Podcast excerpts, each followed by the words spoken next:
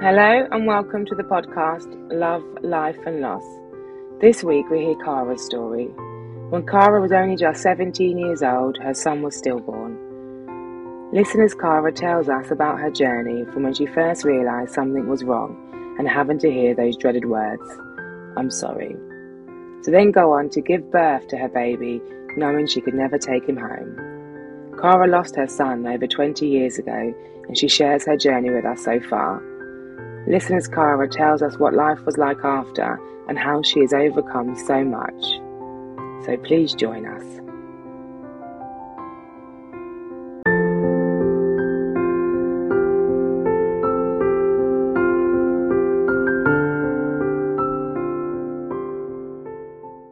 Hello and welcome to the podcast Love, Life and Loss.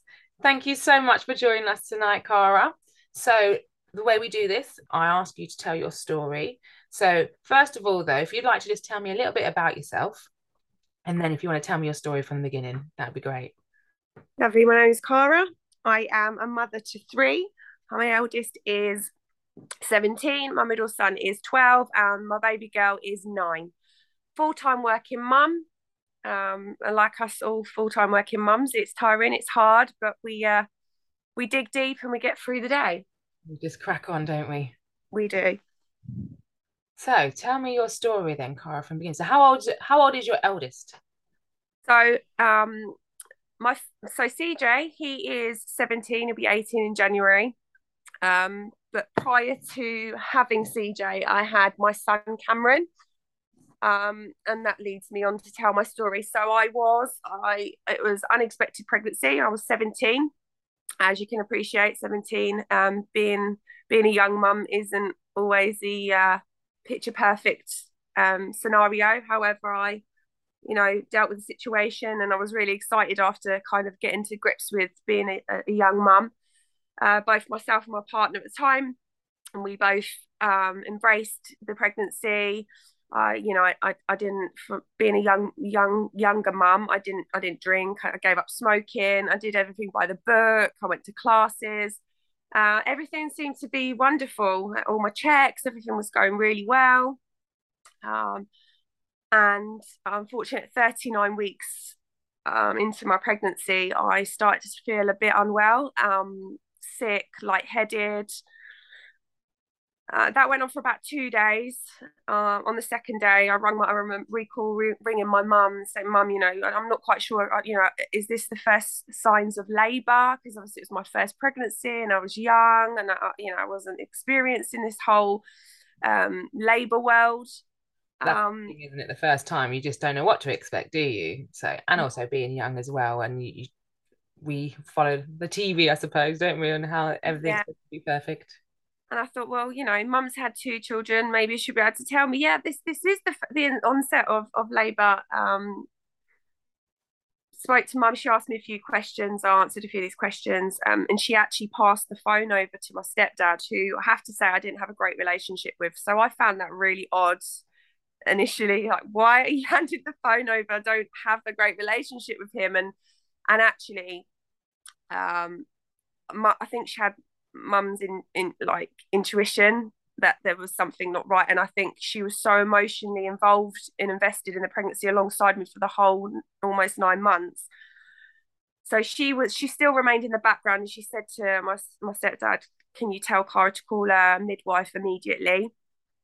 Um and that was that. So i you know again not really clocking on. I was young and naive and, and so i called my midwife explained to my midwife um, how I'd been feeling over that two day period. Um, I said to her, you know, I've been fit and healthy. I remember, I recall that particular day actually, because um, I lived on the seafront. We had an apartment on the seafront. It was beautiful, and I remember going to get a few food bit, food shopping bits, and because it was quite close, carrying those bags back. But I mean, it wasn't. They weren't big bags. They weren't heavy. It was just, you know, and I felt really unwell. Anyway, by the by, I called, I called the midwife and yeah, she she said I had to go straight to the hospital. So at this particular time, like I say, I live by the seafront, and uh, the the nearest hospital was Boston, which was like twenty odd miles.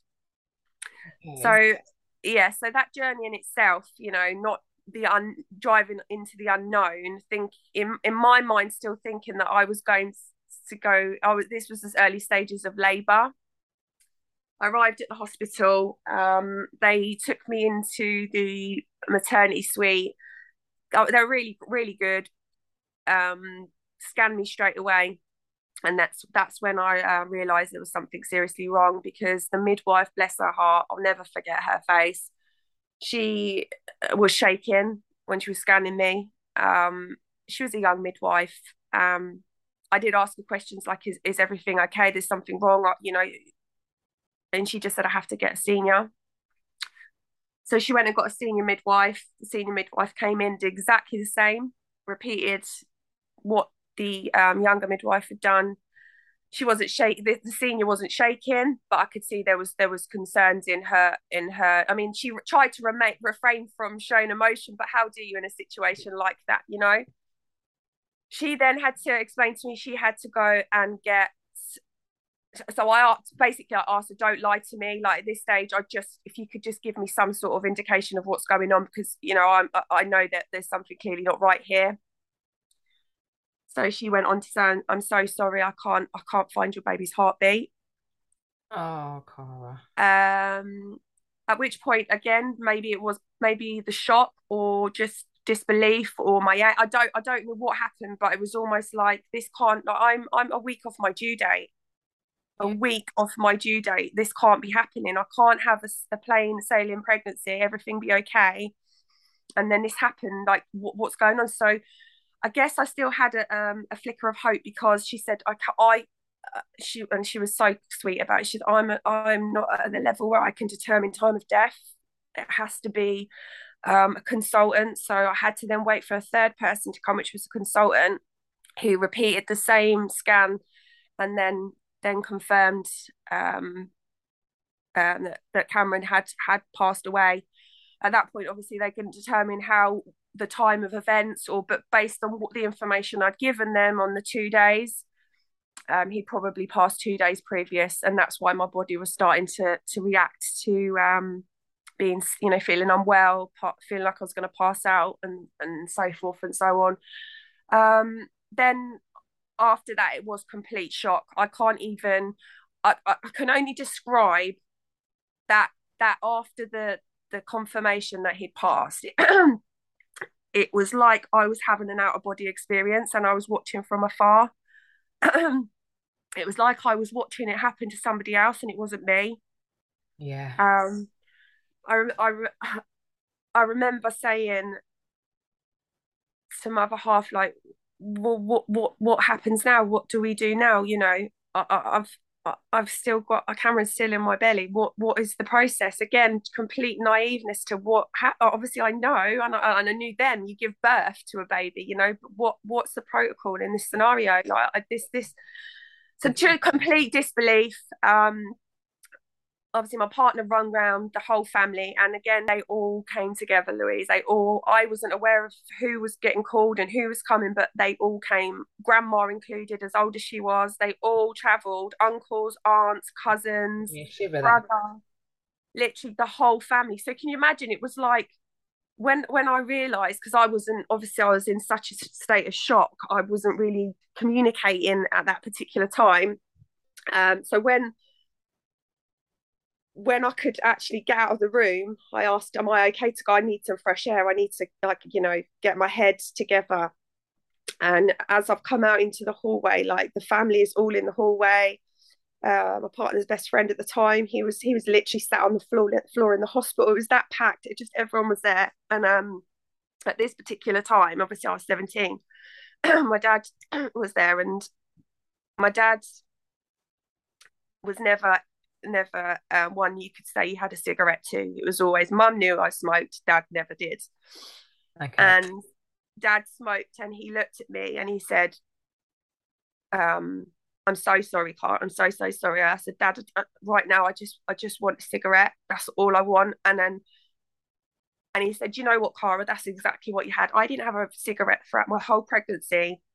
And then even then, um, Louisa, I having that first cigarette outside I felt bad for having a cigarette because I was still pregnant, heavily pregnant. I had a bump. And for those people that were coming to the hospital, they must have been looking at me in pure disgust, like, look at her, her big belly smoking a cigarette outside the hospital. Yeah. But they were they weren't aware of my circumstances. Yeah. And and I recall my dad saying, because obviously, like I say, dad didn't know I smoked.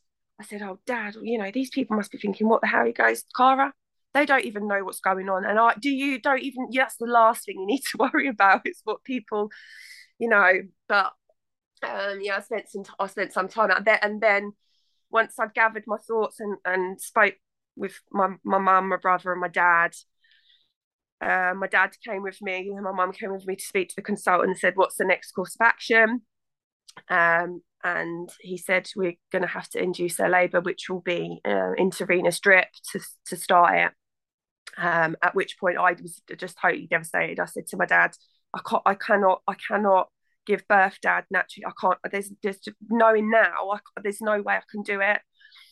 So I said to uh, the, my dad said to consult, is there any way she can have a C-section? Like, um, and the consultant said because of the situation that I'd carried him for potentially for 48 hours, because of my age and because he was my first child, and you know, obviously he said if there is any form of infection if we do a cesarean we'll run the risk that she may never carry again.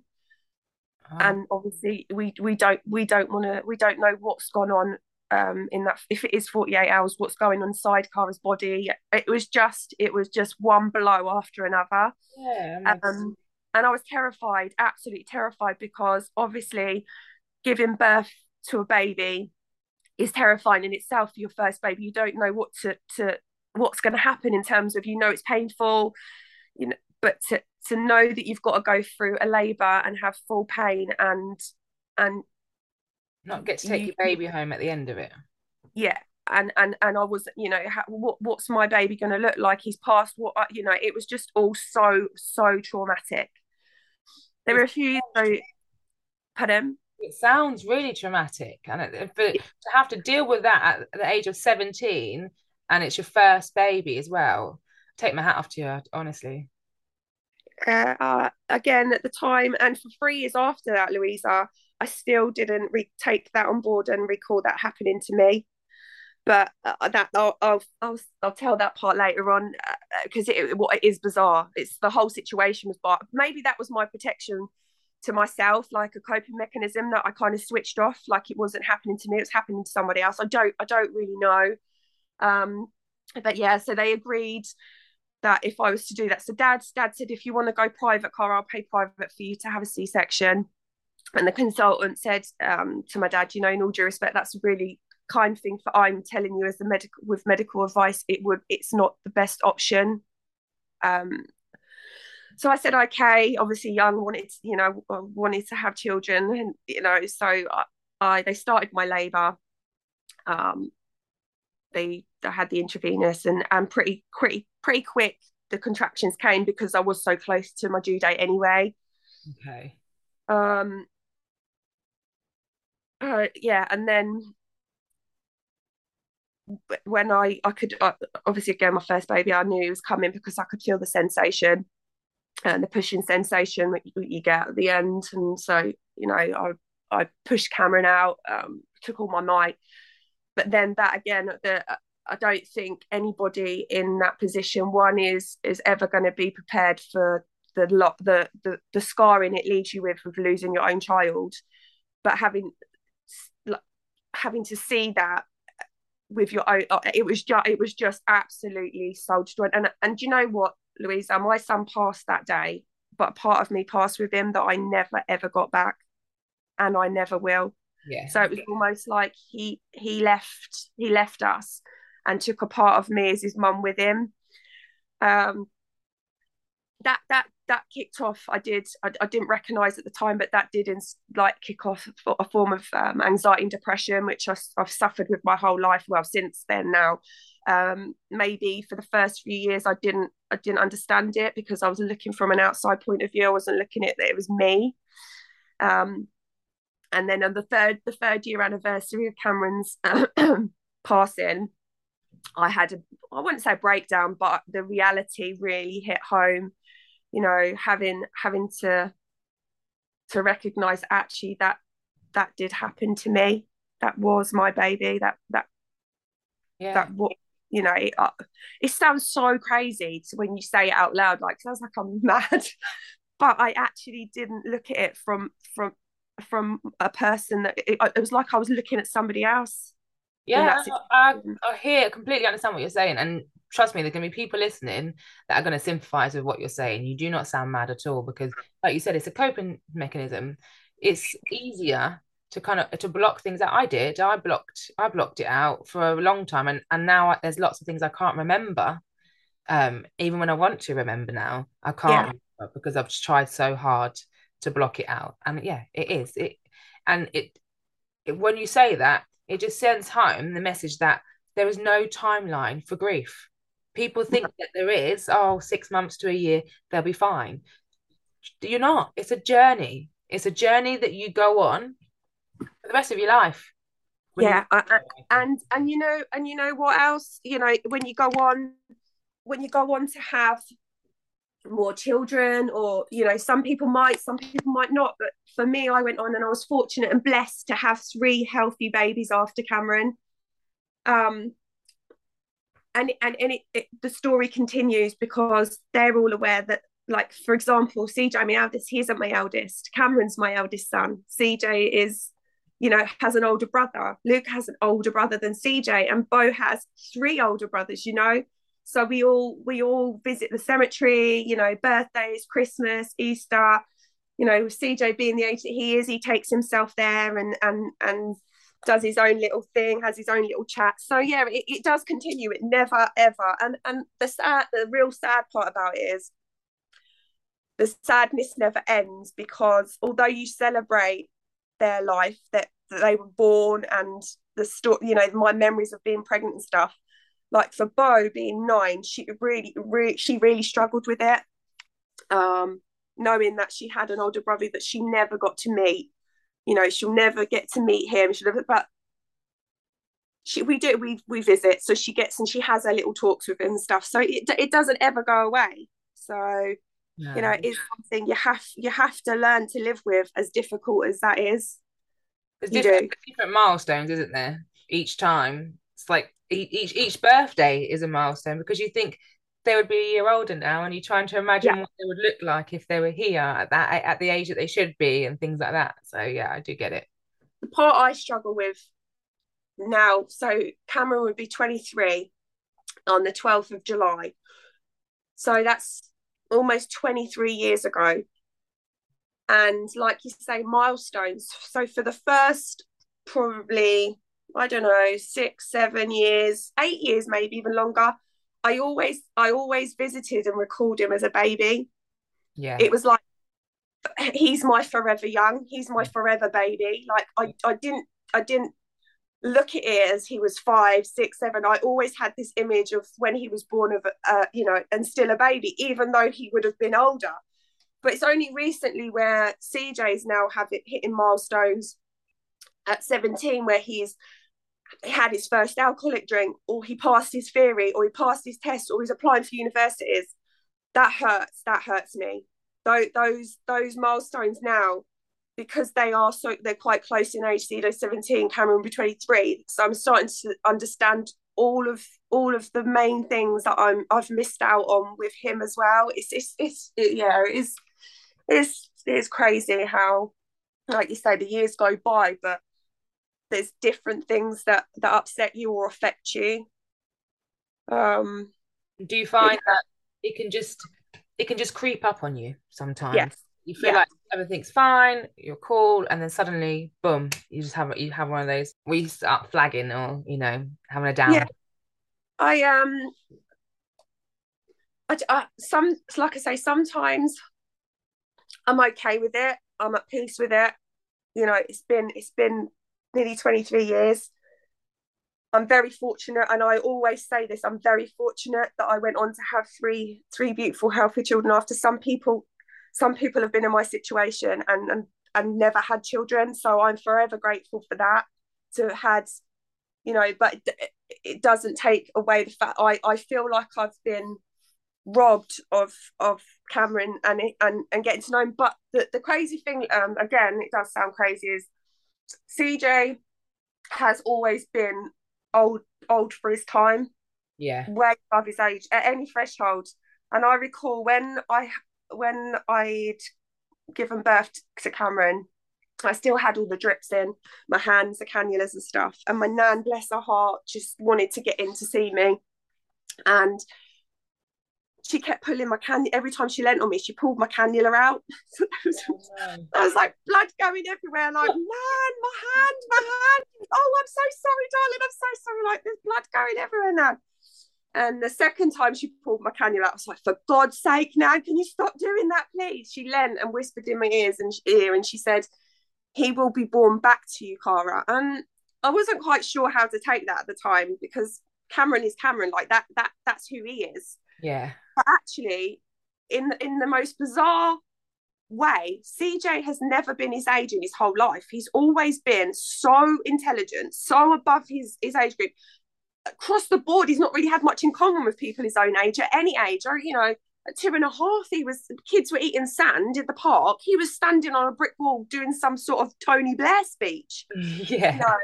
So who knows? Um, but I, you know, I did, I, I did get to spend a lot of time with Cameron before he, because uh, so obviously at the aftercare that again was very traumatic. I was taken to the maternity ward, which, you know, mum, mums had had their babies. They had their babies in in their cribs next to them. do that. I really don't know why they do that. They really don't. think about how they treating people in their situations because that's the worst thing you can do. Yeah, I was in, I, I was in a side room and I could just hear all these newborn babies, and and I'm not gonna lie, there was I, I, I was very at that point the anger I think started to kick in. I started to feel sorry for myself in terms of one, why am I on this ward? Because I my at this point I'd spent before going in the side room, I'd spent a lot of time with Cameron on my own. He was in a crib next to me. Um, before he was taken to the chapel, but what had happened was he um he started to have a nosebleed Oh, Clara.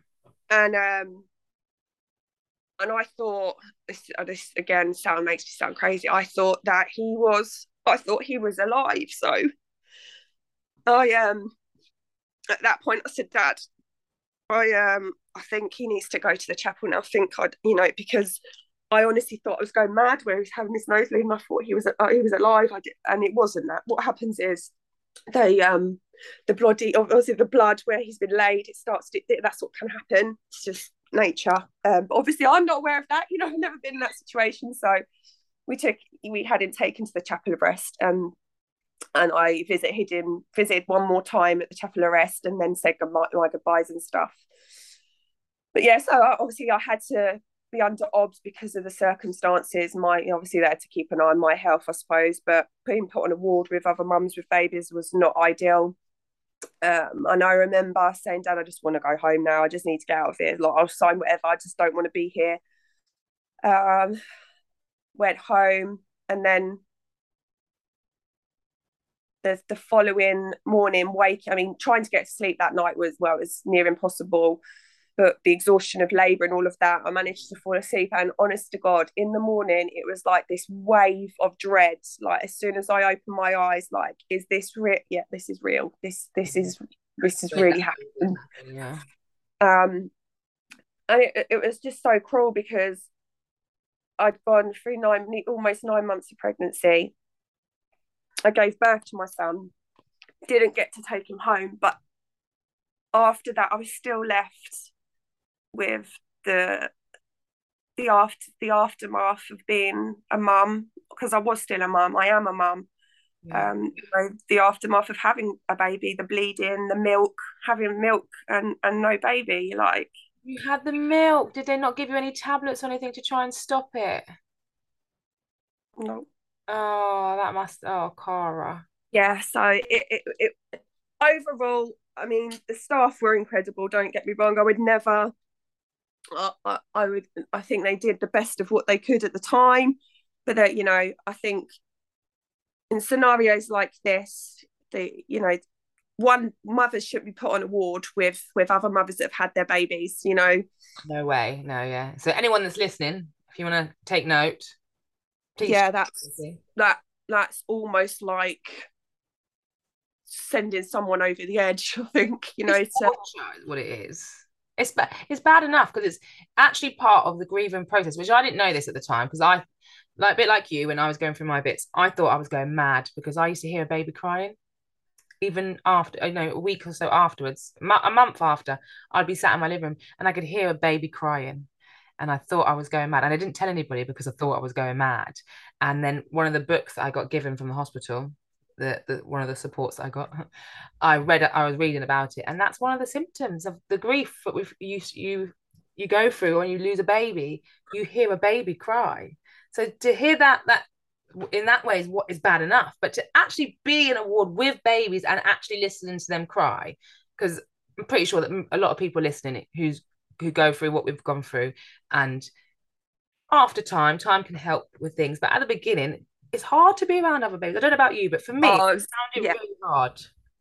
Tough. I mean, I I I didn't I didn't want no, I didn't want to be around babies. I felt really I, I don't know, I felt like a, is leper the right word? So I I almost whenever I whenever I went like a few weeks after if I would go into town, obviously everyone knew I was having a baby. People would cross the roads, Louisa, just to avoid having oh, to see yeah yeah. Yeah it was and, and, and some part of me kind of gets that that they don't they don't know what to say they don't know how to react in that situation or um but yeah I, I mean like i say the, the, the scenarios they just it's like a snowball effect. It's not just about get, being told your baby's passed away it's about the everything else that comes after that and it is so traumatic. And like i say a part of me left with cameron and never came back. I ne- like i lost it was almost like my youth had been taken. I was 17 but i was i was a big woman after that you know? Um uh has been so much to take on because that one of the one thing that i always think about is when i lost when i lost zion if if he was my first it was it's hard enough as it is but because I had the girls before him, they gave me the strength to get up in the morning. Just literally just to get out of bed. So I always said I've take my hat off to people if it happens to you on your first baby, because I'd if that I'd honestly the fact that you got out of bed again is amazing. I mean, I did, but I wouldn't say I was I was fully functioning when I was getting out of bed. I mean, I, I did turn to alcohol. Um and and that's what got me through. I mean, not the right right choice, but it was the choice that I took at the time. Um, was you given any support, Cara? To the hospital, to the doctors, anyone? Did anyone give you any support? No. No. Any no. information or anything? Or, uh, I think I, got, I think I got a, like a two-page leaflet of some kind. I don't I don't think it was anything. No. I mean, I didn't even know. So obviously, uh, as a, as time passes, you get the option when you go back because obviously, again, uh, being so young and naive, obviously I had to register birth and death, which was fucking excuse my language, soul beep beep, soul soul destroying. Uh, to to register birth and death like that, that blew my mind. Yeah, yeah. Um, and then I had to arrange the funeral. Uh, you know there was and because i wanted this was the other thing because i had him in boston and i wanted him buried with all my family so we could all visit um i had the drama of getting him back through the counties as well. Oh really? Yeah yeah yeah you have to pay. So for every county that the the coffin goes back through you have to pay.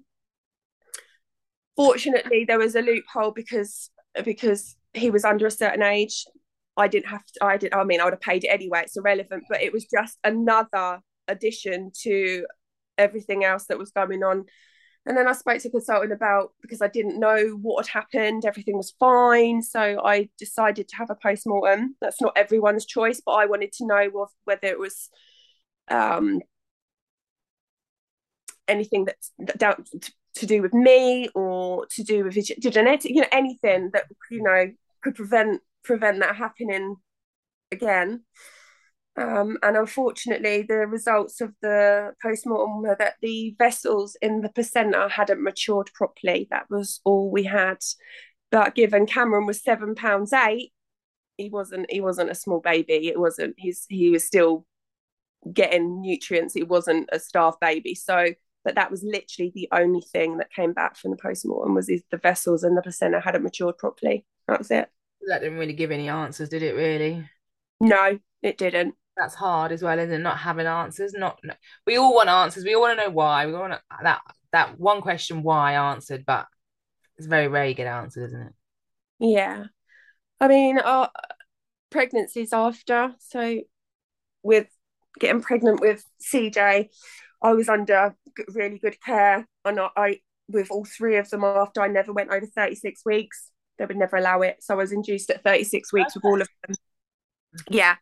Um, just because they couldn't determine one what what the issue was and it, and because the pregnancy was so fine the whole way through and it was just the last block. So yeah, I, I was induced at 36 weeks with CJ, Luca, and Bo. So and how did you how did you feel when you were when you fell pregnant with CJ? How did you feel when you first found out you were pregnant and then going through that journey? Terrified. Yeah. absolutely terrified. Although my grandma, bless her soul, she's in heaven now as well. They're together. Oh. Um, yeah, she did say lightning lightning doesn't strike twice, Cara. But I mean, in some situations it actually does yeah. so yeah. it was it wasn't a case of that was all so i mean i was very very um obviously older i'd been through that before i'd given birth and you know so i was older maturer stronger in terms of this is what i want my care to look like I do not want to have your box standard maternity appointments. I need proper consultant care the whole way through. And I had that with all three of them. Yeah. Literally, had extra scans. Uh, yeah, um, the care with the, the three after was was you know incredible. Was that Still, something that was you? Was that something that was given to you? Did you have to ask for that? Uh, on I think for for CJ, I had to ask for it, and I pushed for that. So once, obviously, then they they did that. They put that special extra care in for me. It was on my record. So when it came to Luca, I want that care the, ha- the all of this that I had with CJ, I want it again, and it likewise with Bo, exactly the same because um, where there was no no reason for death and everything was fine, and then they've got this special care with CJ, all you need to do is replicate that, and there was no challenge in it because it was on my record then. So the care I had with CJ, and obviously the evidence of of getting to 39 weeks it all it was it you know it just it was just plain sailing after I say plain sailing. My care was plain sailing but obviously you're still it was even with Bo's pregnancy which is you know she's nine now I, I, you still worry. You still you still think the worst because when the worst has happened you know you, you're never gonna you're never gonna be at ease until you've got that baby in your arms. And that's the thing. Um, once once the worst ha- does happen you because you always think oh it won't happen to me. That happened it won't happen to me. But once it does happen, then anything's possible, isn't it? Yeah.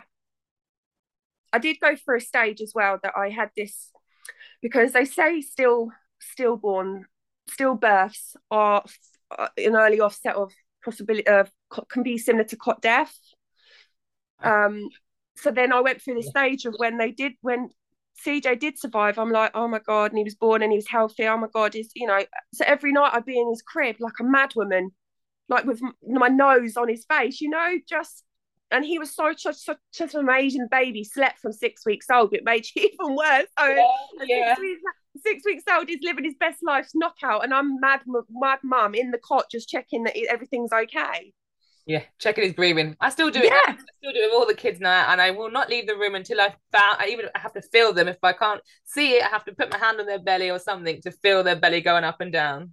Oh, Louise, I thought I was the only mother that did that. It's so nice to hear somebody else. do it. Honestly, Cara, I do it all the time. And one day I did it and I woke Mia up and she was like, What, Mum, what are you doing? I was like, she must think I'm a crazy person. But little does she know, I do this every night. And I tell you, when I came home from the hospital after Zion, that was the nicest feeling in the world to be able to feel or hear my baby's breathing. Yeah. Like those, it, it, that small thing became such a huge thing to me. It was like winning the lottery for me, just be yeah. able to feel them breathing and hear them breathing. So yeah, and I still do it. I still do it every night.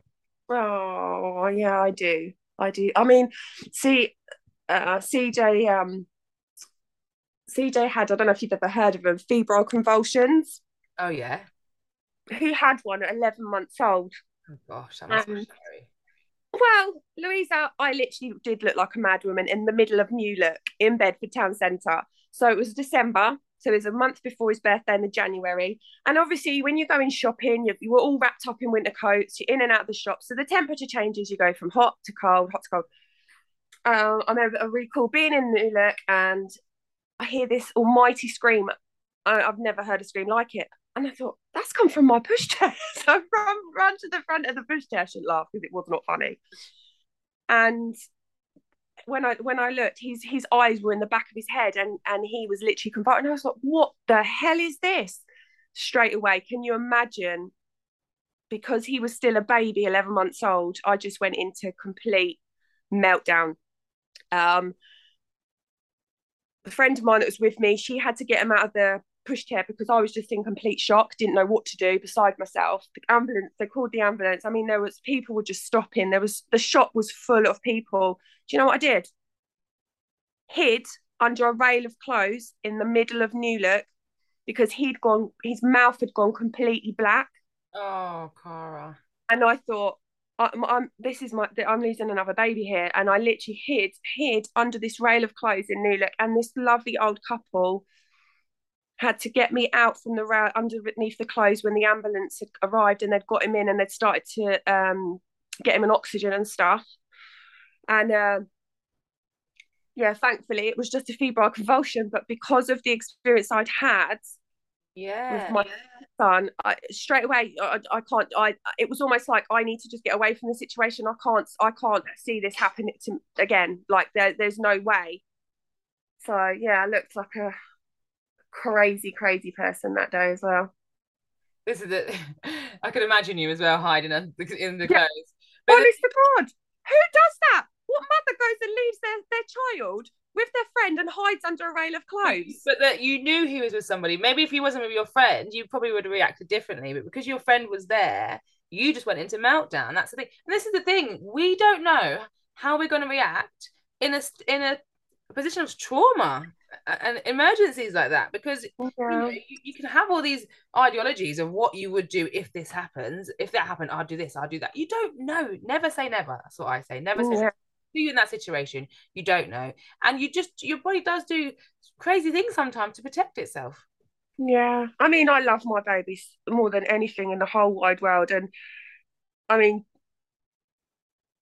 if anything ha- ever happens, and I, it, I would be a, a broken, bro- broken woman, absolutely broken. So, having already lost a son and experiencing that pain, I know what that pain is. Without it, it- it's just, it's just. So that day, like I say, when he had that febrile convulsion, it was almost like, oh no, no, no, no, I'm not, I'm not going to survive this. If anything happens to him, I'm not going to survive. And it- Love's, love's a powerful thing, and it, it, it's a wonderful thing. But at the same time, when when you love that much, it, uh, it's it's scary, isn't it? yeah, it makes you vulnerable, It it really does.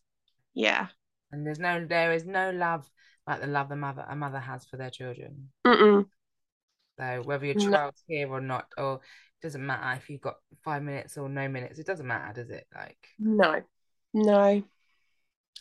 But it is. It's being a mother is is the is the most incredible thing in the world. I mean, I look at my three small people. Even though CJ's not small, he's taller than me now, but they're still my smalls. They'll be my forever smalls.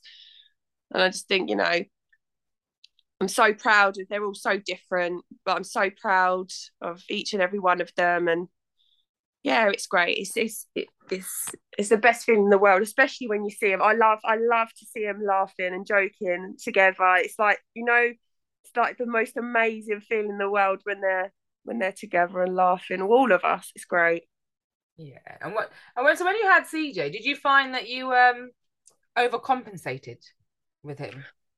Louisa, I was if you if you was to speak to CJ, it, he had dried banana. He had he had everything like organic. He he wasn't allowed to. He was. wasn't allowed treats when he was with me. It was my grandma and aunts who used to give, oh, let the boy have some chocolate. No. So I almost went complete eccentric, like, no, he needs to have all the goodness. You know, he can't have can't have junk food and he can't do this and he can't get dirty. He has to be immaculately dressed. And you know, he had reflux as well, so he was sick all the time. So literally, like, oh, well, there's a bit of sick, so now he's got to have another outfit and another new bib. And my nan used to say, for God's sake, Cara, that's what kids do. Like, he's not a doll. But in my mind, I think I just wanted everything to be just so for him. It's like I had to create this picture perfect world for him so that nothing bad would happen.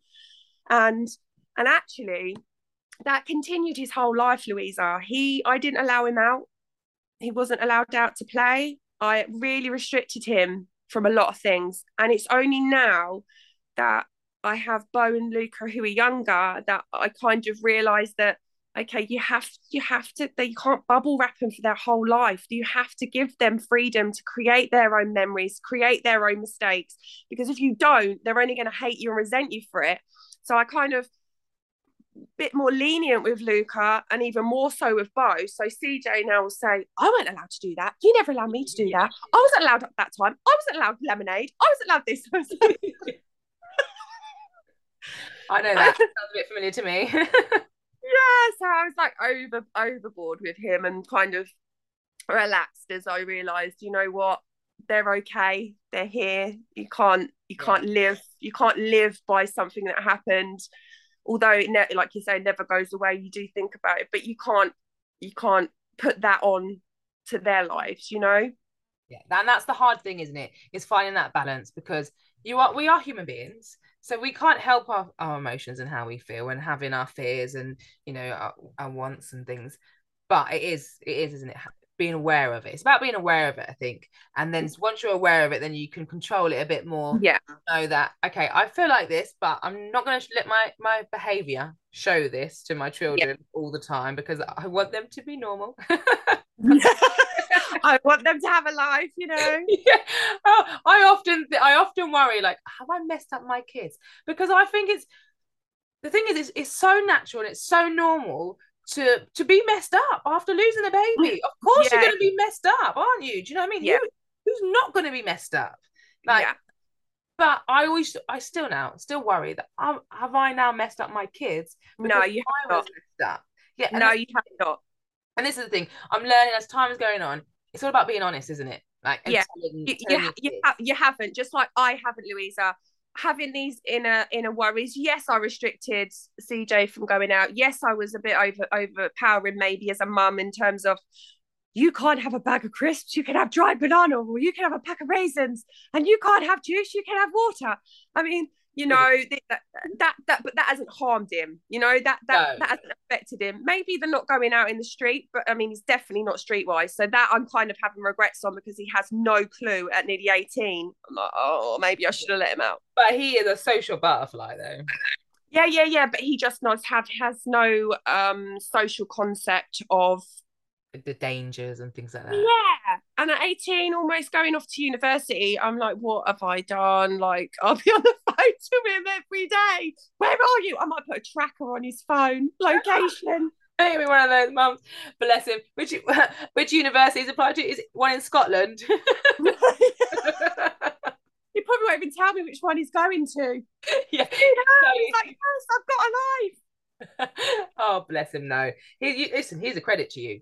You, you, oh, literally, you. you've done amazing.